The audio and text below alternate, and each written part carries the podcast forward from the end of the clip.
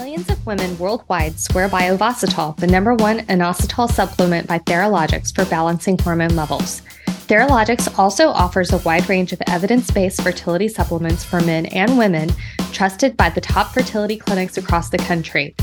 All Theralogix products are independently tested and certified for content accuracy, purity, and freedom from contaminants. Theralogix, supplements from science.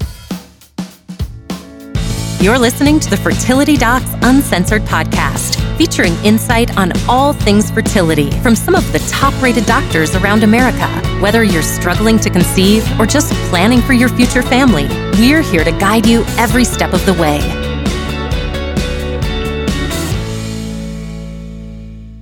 Hello, everyone. This is Dr. Carrie Bedient with another episode of Fertility Docs Uncensored. I'm from the Fertility Center of Las Vegas, and I am joined by my two utterly fantabulous and model-rific, because you both look super put together this morning, uh, which is not, not surprising. it's not surprising, but it's always, well, Abby, you're at work and you still look. Abby always looks perfect. Like, oh, really does. You calls out way, perfect. Way too kind. it's um, it's really kind of annoying if you could just show up with your hair disheveled and your face a mess sometime, that would be a ponytail. It's like super cute. Oh, he's super cute. Nice. You're building my ego up. um, so I'm joined by Dr. Abby Eblen from Nashville Fertility Center and Hi, Dr. Susan Hudson from Texas Fertility Center. Hello. And we have a guest with us today, um, Julia Axelbaum, who is a board certified registered dietitian. She's boarded in obesity and weight management medicine, and she is the director of nutrition at Form Health. And so we are going to play I say 20 questions about nutrition. What I really mean is like 55 questions about nutrition. yeah, or more. Um, with her. So we are so glad to see you, Julia. Thank you so much for joining us. Oh my gosh. Thank you so much for being here. I'm so thrilled and I've been looking forward to this for a little while. Yay. And you, which is saying a lot because you just got back from a big trip, right? Yes. Actually, um, my husband and I just got back from a week long trip in uh, to Ireland.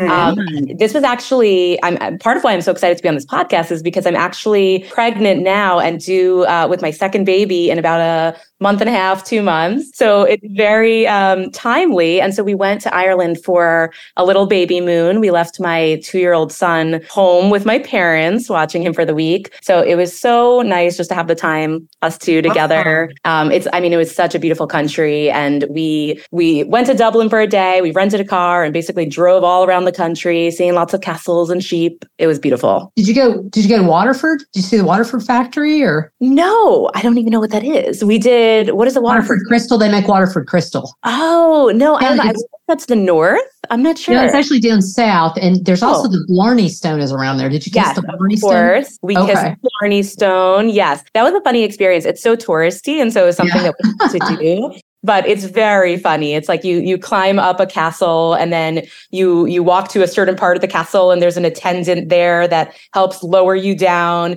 and you kind of have to get into this like upside down position and he's like holding you by your legs a little bit and you have to bend down upside down and kiss like the very bottom of a stone and you have to kiss it otherwise you don't get the good luck. So it was worth it. Maybe that explains some things for me because I ended up going to the Blarney Woolen Mills to go shopping instead of kissing the Blarney Stone I had to make a decision on the tour So maybe that explains some things. well, there's always another chance if you need that extra luck. I don't know. We'll see. It's only been a week since we got home, but oh wow. One thing that was surprising when you were in Ireland. Um I would say I knew about the driving on the other side of the road, but I didn't realize how big of a deal it would be. We rented a car, and people would say to us before when they were asking our plans, they were kind of asking, like, Oh, are you nervous about the driving on the other side of the road? And I'm like, No, like, I got it. How bad could it be? But I have to say, one of the things that surprised me was because the steering wheel is on the other side of the car, your spatial reasoning is like all off. and so I, I, feel like we take for granted now that we just have a sense of where the car ends on the other side. Mm-hmm. And when you're like driving on the other side of the road, your your steering wheel's on the other side of the car, and you're driving on the side of cliffs. It's very scary for the passenger, who is my husband. I was too scared to let him drive um, because there it's, it's sort of like hard to to not veer off the road at all the entire time. So we we were okay okay, but that was definitely harder than expected. Did you did you have any roundabouts that you had to go around the wrong way? They are obsessed with roundabouts. You're they obsessed. love roundabouts. And yes, that's another good point. Like just going around the roundabout the other direction is very confusing. I had the same same situation in Scotland this summer with my husband, but he Oh. I was too I was too scared to drive. I just rode like this in the passenger seat the whole time. I know, I know. It's like scary both ways, but once I started driving, I realized it's scarier for him. He's like holding on for dear life. And I at least had a sense of, you know, what was going on and I felt in control. you were at least in control of the vehicle. But you're Exactly. passenger, you see all this stuff flying by your head, these branches and stuff, and you feel like you're about to go in the ditch. It was scary. Exactly. Do you feel like rental cars in like Ireland and Scotland, do they come with preset finger grips where all the passengers before you have like crushed Claw marks where somebody's claw marks on the side of the car? Maybe Oh on my gosh. I, I think if I go to Ireland or Scotland, I need to just hire a driver. That that would be Yeah. my best piece of advice. Then you don't have to worry about it. It's so true. And it also takes a few days to really get the hang of it. So then once I did it for the first few days, there was no point of even having my husband start driving because it would take him a few days to get Drink used to that. it. That's right. So Yeah. we survived. Well, we're very glad that you survived um, because we're very excited to have you with us today. So we're going to do a couple questions. Susan, what you got?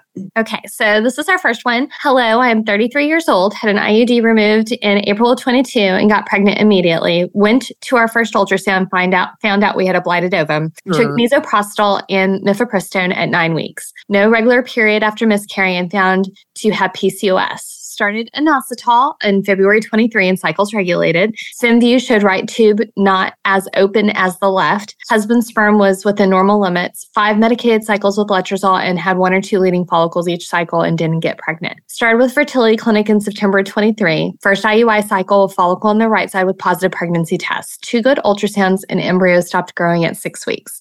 Heartbeat stop, stopped at seven and a half weeks. Um, had DNC and waiting on POC results. AMH is seven. Should we do another IUI or consider IVF with PGT? I mean, I think she's 33. She has a great AMH. They got pregnant on their first IUI cycle. You know, there's nothing wrong with trying that three or four more times. I mean, statistically, 50 50 chance the pregnancy loss is going to be due to an abnormality. Genetically, um, I mean, if I were, you know, if she were 40, I would say maybe might be quicker, more time efficient to go to IVF. But if I were her, I would at least try a few more. Um, you know, I think part of it is, however, if it happens again, if emotionally she can handle another, a 3rd Mhm. loss since she's already had two. So I think that's kind of, um, I think it's more of an emotional decision at this point than a medical one. Carrie? I would agree with that. I would start to consider doing the extra set of labs just to make sure everything's good. Because especially when you've had one live birth, people kind of get lulled into everything is 100% fine and okay. And that may not necessarily be the case because there are some chromosomal abnormalities that can occur where you can just hit jackpot and get lucky with your first kid that then cause problems later. And there's also acquired things that can happen, like antibodies that can pop up that can make conceiving and continuing on really difficult. And it's a blood draw. And so that's something that I think is probably worthwhile to do just for peace of mind because that may that may make your decision for you depending on what's going on. I totally agree with the recurrent pregnancy loss evaluation and and especially maybe also having a saline ultrasound, closely taking a look at the lining of the uterus a, a, a little more closely, especially after two miscarriages, but chromosomes, antiphospholipids, making sure your thyroid and prolactin are normal. Um, but yeah, if if your heart and mind say that you're still open to IUI, I think it's probably a reasonable thing if if the rest of your evaluation is normal and nothing else needs to be addressed. Um, but a lot of that is a heart and mind decision, and only you can decide if you want to go through something and and kind of play the chromosomal jackpot. The other component of that is that if you just want one more child, you have a lot more leeway than if you want two or three or four more kids because you have to start to factor in the aging component of it plus your your history of losses. So, you know, if you wanted multiple more children along the lines, I would probably jump to IVF a little bit sooner, but you know, I think I think you've got some wiggle room here, which is kind of nice. Mm-hmm. All right, let's do one more. Um, hi, docs. I was recently introduced to your podcast, and it's now all I listen to. Thank you so much. That's very sweet. Um, I'm interested in getting your opinion on transferring a frozen tested embryo from a previous cycle in the three to five day window following a second egg retrieval. Is this something that you do in your clinics? If it is, if it depends on the individual, what makes you a good or bad candidate for this? Thank you in advance. That's a good question. I actually had um, this come up in my clinic in the last month. Somebody was somewhere else and did this and wanted my opinion on things. And actually, your your partner Carrie, Carrie, your partner Bruce is the one that sort of kind of changed this for everybody. Yeah, yeah. So when you look at the the reasoning behind doing frozen embryo transfers, it's that you want to optimize the environment for whatever it is you're doing. And so part of the reason why we split into frozen embryo transfers is because after doing this for a while, the technology finally got good enough that when you froze an embryo, you weren't compromising it in the same way that you were when we're talking about IVF 20 years ago, where there was a slow freeze process and the embryos didn't necessarily survive all that well. And freezing an embryo meant that you you took a hit to quality and success rates. And so when you look at doing a frozen embryo transfer on the heels of a fresh retrieval cycle, you are losing the benefit that you get from optimizing the uterine environment. So you keep the benefit of having the embryo tested and all of that. But what you what you lose is that the uterus after it's been exposed to those really high levels of estrogens and progesterone and oftentimes a lupron trigger all of those things, you're now kind of screwing with your ability to to get an optimal uterine environment. And some of this is going to depend on like what your body's characteristics are, but it's really hard to nail that. And what I mean by that is that either you're you're young, kind of a PCOS ton of follicles picture, in which case your estrogen's sky high, you probably have to have a lupron trigger to avoid hyperstimulation, and that is working against your uterine environment. Or on the flip side, you are older with fewer eggs and you are at a higher risk of your progesterone being really high and um, and that not being a uterine environment that's conducive to pregnancy because the the progesterone preparation has started not when we want it to. And so you can do anything. I would say it's probably not in your best interest to do that because you never want to waste an embryo, especially if you had to work really hard to get it. And so I kind of err on the side of a of a frozen, a legit frozen transfer rather than on the heels of a fresh one. But what do you guys think? Stuff to add? That's pretty much what we did do. And your partner, Dr. Shapiro, was the or Shapiro was the one that, yep. that came up with elsewhere. That. Yes. Um, but he was the one that really kind of was the person, first person I think that really recognized that. And so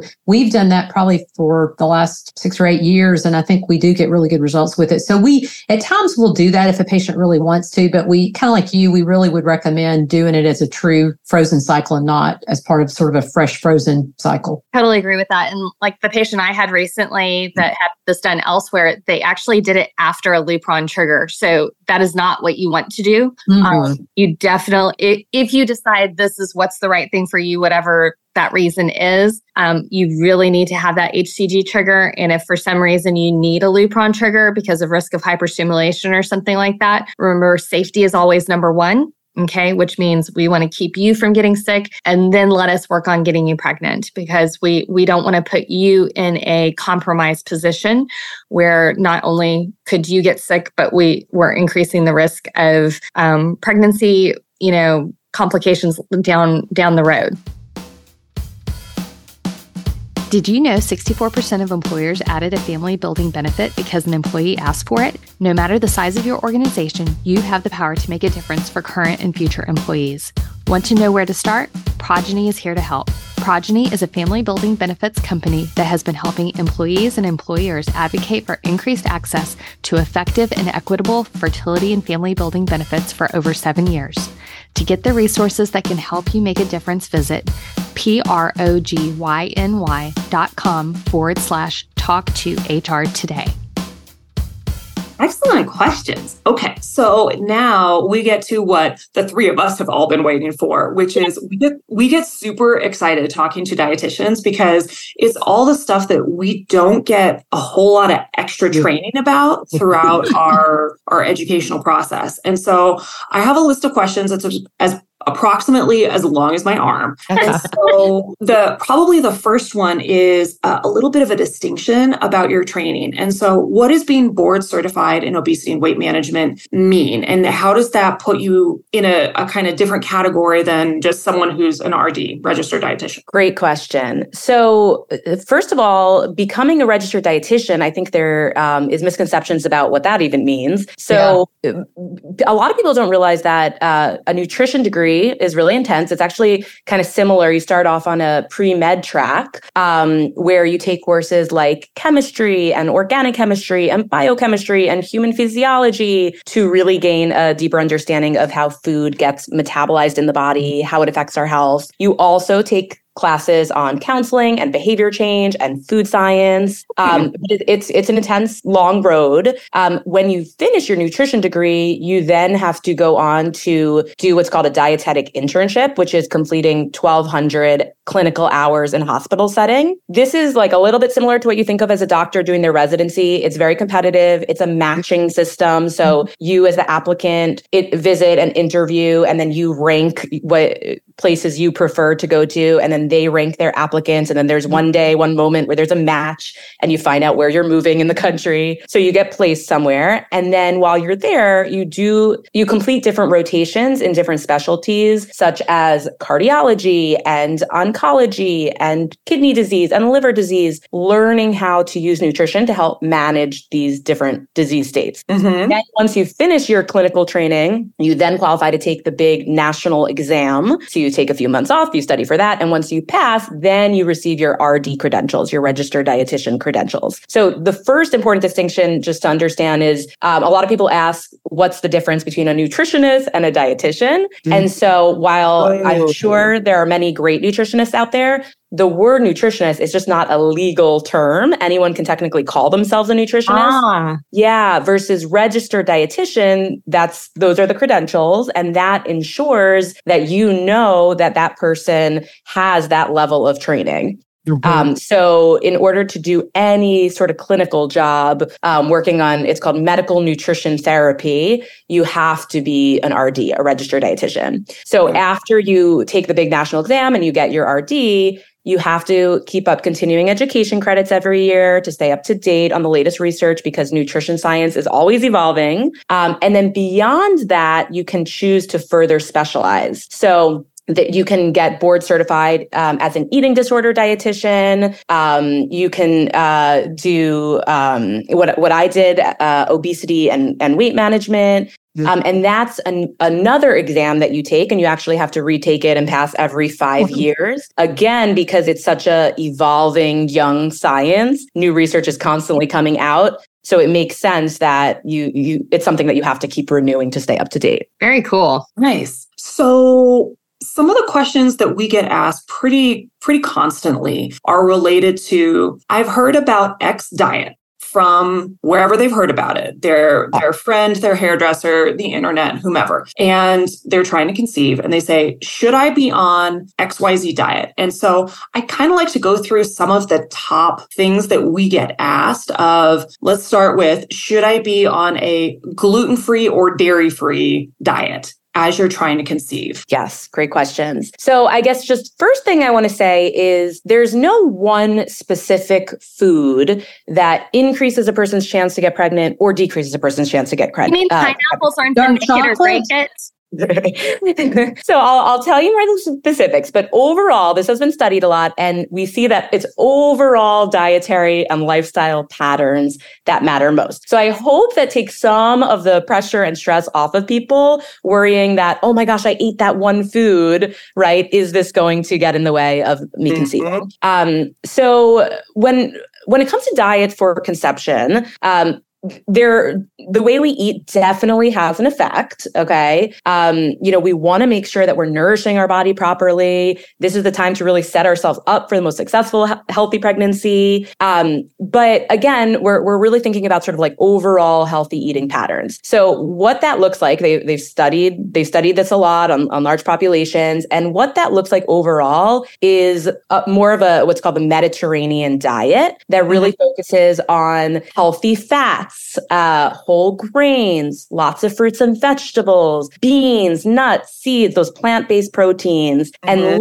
limits trans fats, you know, coming from processed foods and baked foods, processed meats like sausage, bacon, hot dogs, and ultra processed carbohydrates, white bread, white rice, packaged sugary snacks that cause uh, spikes in blood sugar, which can actually decrease ovulation. Um, but when it comes to the specifics, so let's say gluten free. Okay. So, first of all, this is this is such a, a popular word, a popular diet, right, that you hear about. What is gluten? So Gluten is a mixture of proteins found in certain grains. It gives dough elasticity, allows it to rise, keep its shape. So it's it's in things like pasta, bread, cereals. Now, some people, about 1% of the population, have an autoimmune condition called celiac disease which is what I have. Oh, okay. So, where gluten actually causes damage to the lining of the small intestine, leading to inflammation, malabsorption of nutrients, and can be associated with fertility problems if left untreated. Luckily, there's a test for it.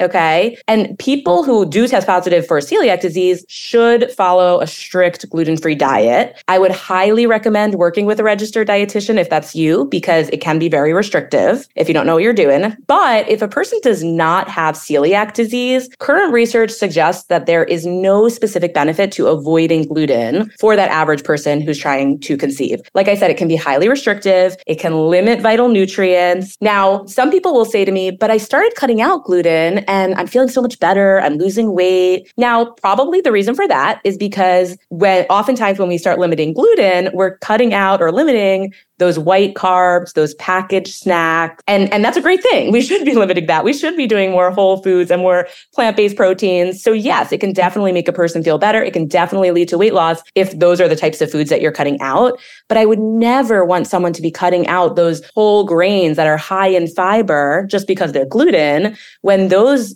whole grains are so crucial for blood sugar control. They help us avoid constipation. Fiber has been shown to help decrease the risk of cardiovascular disease, help with weight loss, reduce the risk of many different cancers. And so I definitely would not recommend just the average person trying to mm-hmm. cut out gluten thinking that that's either going to help them lose weight or help them conceive. And in fact, a lot of people sometimes when they start trying to do gluten free, they they're they're overwhelmed because it is absolutely overwhelming when you're actually trying to do real gluten free and they end up not necessarily making great choices and they end up losing a lot of those things like fiber. I mean, you can go and figure out what to do to make a gluten-free diet have those things in it but it, yeah. it, it is not necessarily intuitive and it, it takes a lot of effort. Um, so if it's something that you truly need to do you should absolutely do it. But if not probably following something more like a mediterranean diet is going to probably accomplish the same things and potentially still make you feel better. Exactly right. And i think and i'll, I'll speak more to dairy in a second but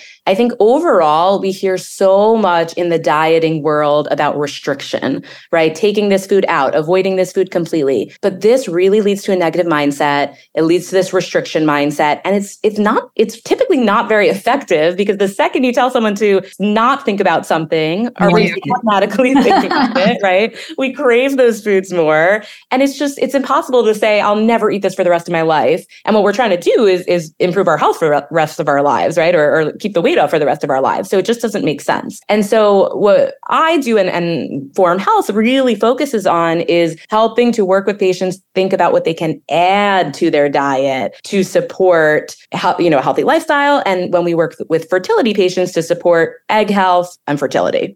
So, speaking of eggs, we hear a lot about dairy, which it still never makes sense to me why eggs are considered dairy because I, I have yet to see like I've yet to see a cow lay an egg. Um, not that I've ever actually seen a chicken lay an egg, but still, let's not get hung up by technicalities. Um, so we hear so much about this. Avoid the inflammatory diet that includes dairy, and I've I have heard this from the internet. I've heard it from patients. I've heard it from trainers that I have worked with in the past, and and exercise, you know, fitness professionals. And so, what's what's the story there? There's so much confusion around dairy, so I'm really glad you're bringing this one up. Dairy, I think, used to be thought of as this whole category of bad for fertility. Uh, there's a big um, study, it was called the Nurses Health Study, which uh, studied um, pre-con- the preconception period, and they actually looked at dairy intake and fertility. They studied, I believe, 18,000 women trying to get pregnant over about eight years. And so this study, the Nurses Health Study, actually taught us a lot about what we know of this link between nutrition and fertility. And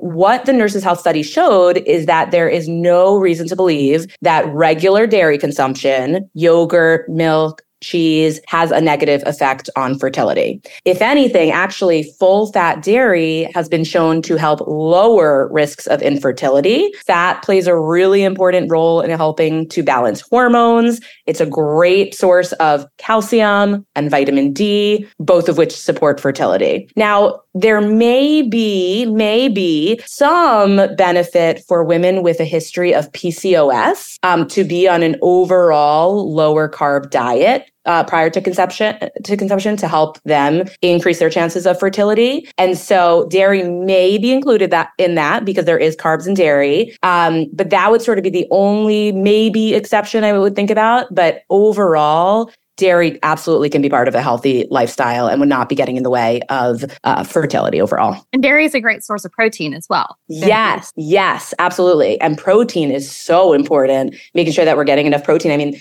protein is the building blocks of that's how we create tissue, right? Which is pretty important for when we're building a human. So, what about these anti-inflammatory diets that Carrie was mentioning? Uh, well? Yeah, yeah. So, anti-inflammatory diets um, are associated with improved fertility. But what is an anti? I, I feel like the word sounds very fancy. What does that mean? Right? What does that mean? What does that mean? Really mean? It comes back to the Mediterranean diet that we were talking about a few minutes ago, where we're encouraging plant-based foods, whole grains, healthy fats like olive oil, nuts, seeds, fish, and limiting or discouraging red meat, highly processed foods, saturated fat. And there's a lot of research that this Mediterranean diet is very good for us overall. Um, helps Im- helps improve fertility too. It's great for our heart health. Um, other parts of anti-inflammatory diet, sort of thinking more lifestyle wise, would be getting in exercise, right? Staying physically active, getting in enough sleep, controlling stress. So it's more than just diet. But yes, this again, I think this is um, like a fancy word that right that that people say, and it sounds really complicated, but overall healthy eating patterns is what helps and, and healthy lifestyle patterns is what helps put our body into that anti-inflammatory state which absolutely is important and can help with uh, fertility. Can you talk a little bit about um, optimal weight for fertility? You know we see patients on lots of extremes both on the high end and the low end of weight. And i think certainly on the low end of weight people a lot of times don't realize that that could impair their fertility as much as being too heavy. So can you speak a little bit about what the optimal weight really is for fertility for good sure.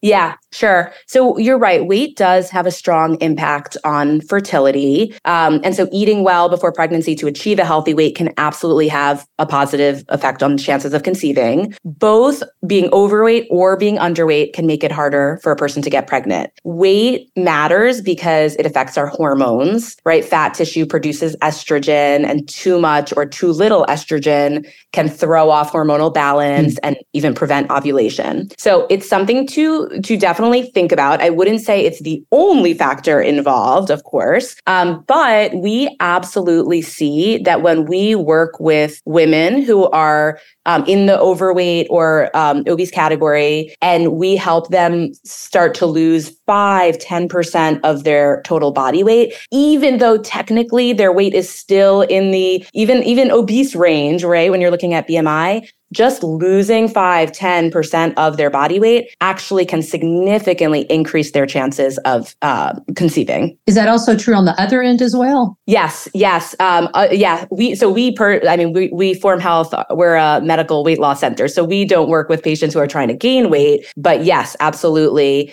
if a person is underweight they may be struggling to get pregnant because of that um, because again it has it, there's such a connection between our hormones and our estrogen and so gaining weight to get into that healthy weight category plays a huge role, but also the types of foods that they're eating to gain the weight or to lose the weight plays a huge role too.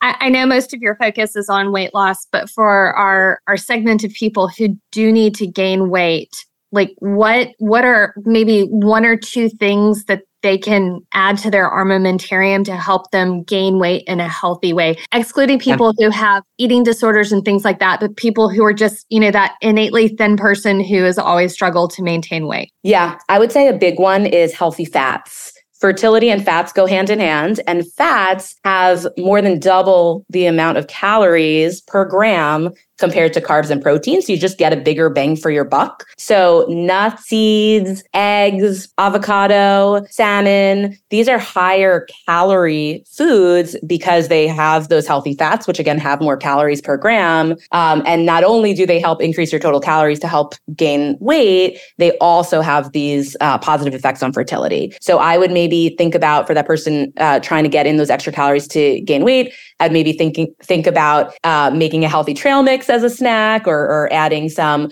walnuts and almonds to their yogurt or to their oatmeal. Um, maybe adding some avocado to just their regular sandwich that they normally eat without avocado. Little things like that. Well, so I have a question also kind of along those same lines, and it's about very regimented eating. And this is not necessarily someone who's been diagnosed with an eating disorder, but we we definitely see people who come in, and these are usually the very very fit people their BMIs technically fall within the normal weight range. And I ask them about their nutrition because I can look at them and I can see mm-hmm. they've got a, really low body fat and they're able to give me a very regimented diet of yep every morning i have you know a, a, small bowl of oatmeal or you know two egg whites or whatever it may be. And then for lunch, I have a salad and, you know, I have a snack of almonds and then I have dinner that's protein and a vegetable or whatever it may be. But it's, it's remarkably similar to that. And they will deliberately include, I eat avocado, I eat almonds, I eat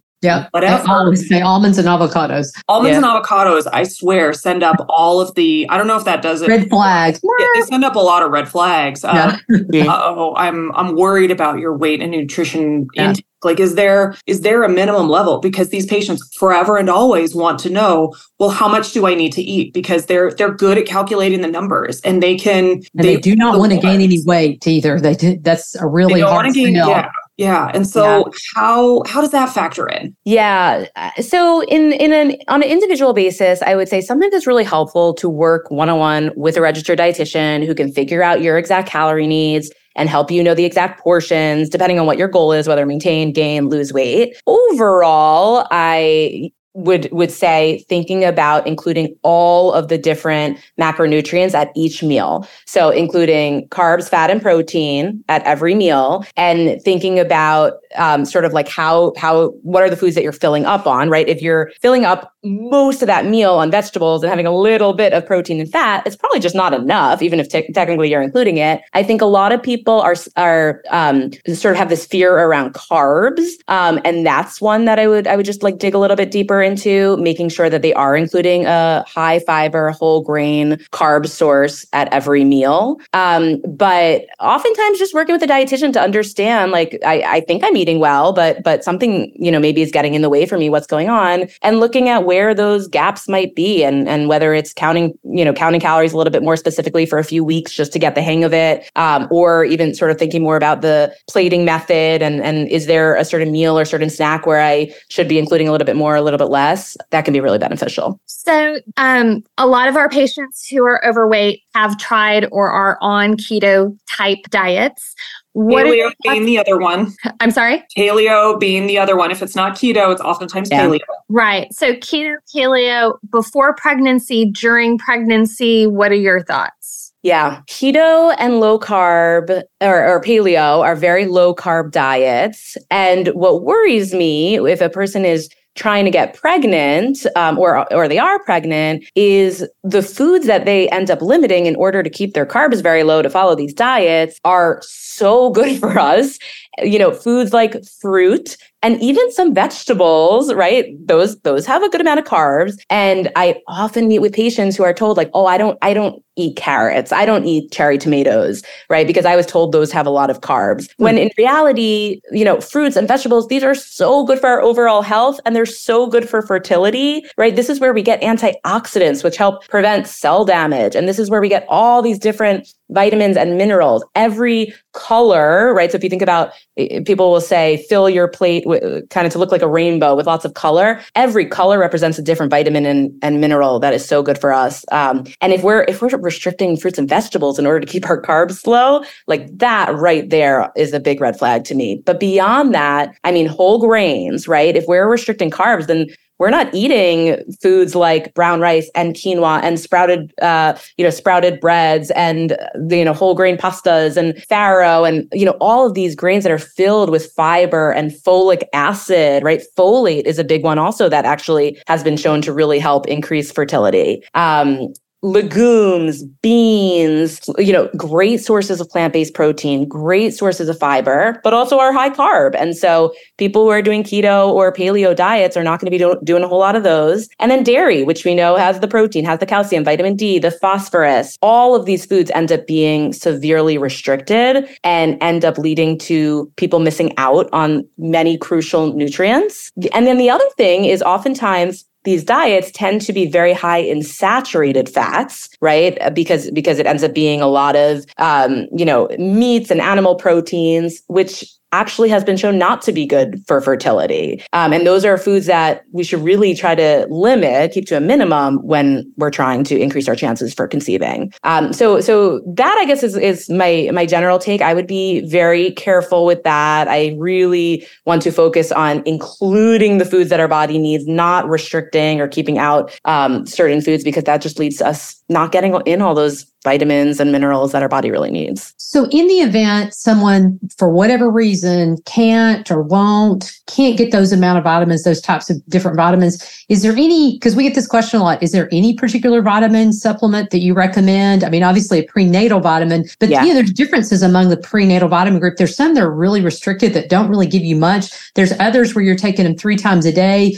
Any recommendations there that you would that you have for prenatal vitamins? Yeah, yeah. So okay, so first thing I would say is if you're if you're thinking about getting pregnant, just starting by taking a prenatal that includes folic acid, iron, calcium is a really good place to start. It's even no matter how good our diet is, there's always going to be little gaps here and there. So it's sort of like insurance for your body, kind of like just in case, even before you're pregnant, um, to make sure you're covering all your bases. And then, and also preconception and pregnancy are a time of higher and unique nutrient needs. Uh, so it's very, it's, it's sort of, again, that insurance just to make sure that you um, aren't too low in any one particular area. But preconception, it's an important time to get labs checked, right? To see if anything is low. Okay. If anything is low, if there are any vitamins or minerals that are low, that can get in the way of conception. Okay. So let me talk about a few important ones. I mentioned folate. Okay. Folate, both pre and during pregnancy, helps reduce the risk for neural tube defects like spina bifida. Uh, folate plays a really important role in DNA synthesis, which is a huge part, obviously, of the beginning stages of life. Taking folate at least one month prior to conception um, can be really beneficial. But there are actually even some studies showing that taking folate three months prior to uh, when trying to get pregnant can reduce risk for infertility and pregnancy loss. Okay. And that's, really, that's really important for our listeners to hear because we have a ton of people who have stopped taking their prenatals uh-huh. because they've gotten discouraged. I mean, oh, I know we tell all of our patients to start them up, be taking them, all those types of things. And I can't tell you how many times I'll go in and be reviewing medications the the morning of an egg retrieval or embryo transfer. And I'm like, you don't have mm. prenatal vitamins listed on here. And they're like, yeah, we really haven't been doing them. I'm like, oh my goodness, please take your prenatals. Yes. And folate is the one that really sticks out to me that supplementing actually at doses higher than just the, the regular recommended amount that we're supposed to get every day um, has been actually linked to lower frequency of infertility, lower risk of pregnancy loss, greater success in infertility treatment. So super important. And, and then we can also for sure get it through food, through our diet as well. So beans and lentils are really good sources. Those are the best sources uh, from food uh, for folate. So hmm. taking that extra folate, I would say at least three months before um, trying to get pregnant, and then focusing on beans and lentils. It, so for a lot of people, that's not; those aren't foods that are natural to kind of include in their diet. But yeah what I like to recommend to my patients is make a batch in the big on the weekend, beginning of the week, and then you can just kind of like sprinkle it into different meals that you're eating throughout the week, like putting lentils in your salad, or even um, putting some um, beans or lentils onto your sandwich. Like you could just kind of like add it in um, to other meals that you're already doing without it really changing the flavor or taste too much. And so, um, especially now that it's it's getting colder, at least where I am in Boston, um, doing lentil soups and bean stews and chilies, like now is a really good time to get mm-hmm. those in. So yeah, so folate is that's like sort of number one in my mind. Um, vitamin D is another important one. if deficient, replenishing vitamin D has really been shown to improve the chances of IVF success. Hmm. Um, but if for if a person has normal vitamin D levels, the research actually does not show that adding vitamin D on top of that makes any difference. The thing but about people are deficient in vitamin D to start that, with. Yes, that's exactly what I was going to say. Yeah, vitamin D is one that's very common to be deficient in because it comes from sunshine, and a lot of us live in places where we don't have sun all year. Um, there are some food sources that we can get vitamin D from, but it's kind of limited, mostly from the sun, and so that's a really important one to get checked because, like exactly like you said, most people are deficient, and it's super important for skeletal and muscle health, mental health immune function. And I'm going to make a note here of even in Las Vegas, in the smack middle of the desert where we have very few cloudy days, almost every single one of my patients is vitamin D deficient. That's some really little, that's, that's really surprising. But yeah. everyone wears sunscreen. On your, you're wearing up. sunscreen, you're blocking that. Yeah, and um, different um, skin tones absorb vitamin D differently as well. Yeah. So, yeah. my desert girls, you check it because you're probably deficient. Because I mean, I get, I feel like I get about three people a year who are actually at good levels of vitamin D, and at least one of those three is because she's already on vitamin D. Yeah. yes. Yeah. That's it's a super common one. Another one that's just coming to mind is vitamin B12. Actually, that's a vitamin that comes only from animal sources, and uh-huh. so anyone who is vegetarian or vegan should definitely think about supplementing B12 because that's one that they uh, might be low in. And like I said, for the most part, if if a person is deficient in something, we definitely want to think about supplementing it. I do think we kind of drive ourselves a little bit too crazy with thinking about like, oh, but I heard this supplement might be good, and you know this one might be good. Should I be adding all these individual ones?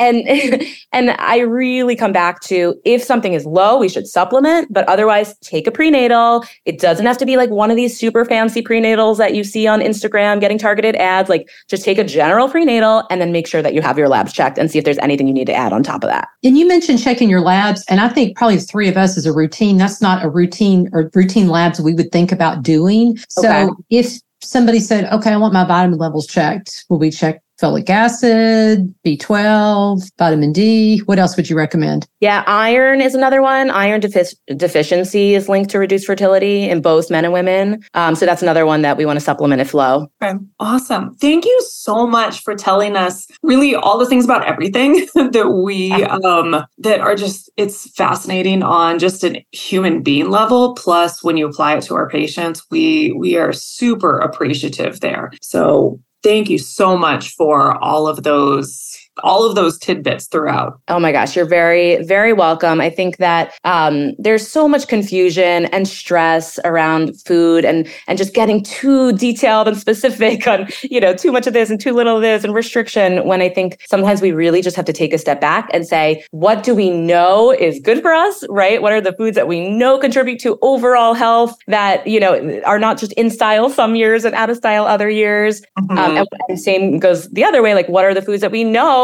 that yeah we could treat ourselves here and there but like these are not foods that are supporting a healthy uh you know a healthy diet and a healthy lifestyle. So bringing it back to the basics. Thank you so much. So we have had uh, julia axelbaum who's a registered dietitian. She's the um, she's a board certified in obesity and weight management. She is the um, Director of Nutrition at Form Health. So thank you so much. And to our audience, thank you so much for listening. Be sure to turn tune in next week for more. Be sure to subscribe, leave us a review. We'd love to hear from you. We're on Instagram and Facebook, so shoot us a question, shoot us a comment. We love to hear from you. You can also visit fertilitydocsuncensored.com to submit specific questions you have about infertility. All questions will be answered on the podcast anonymously for our Ask the Doc segment, so don't hold back. We love episode ideas as well, so let us know what you want to hear. Remember, this is not a substitution for medical advice from your own physician. So um, make sure you ask them if you have specific questions. Thanks so much. Thanks, everyone. Bye. Bye. This episode is supported by Receptiva DX.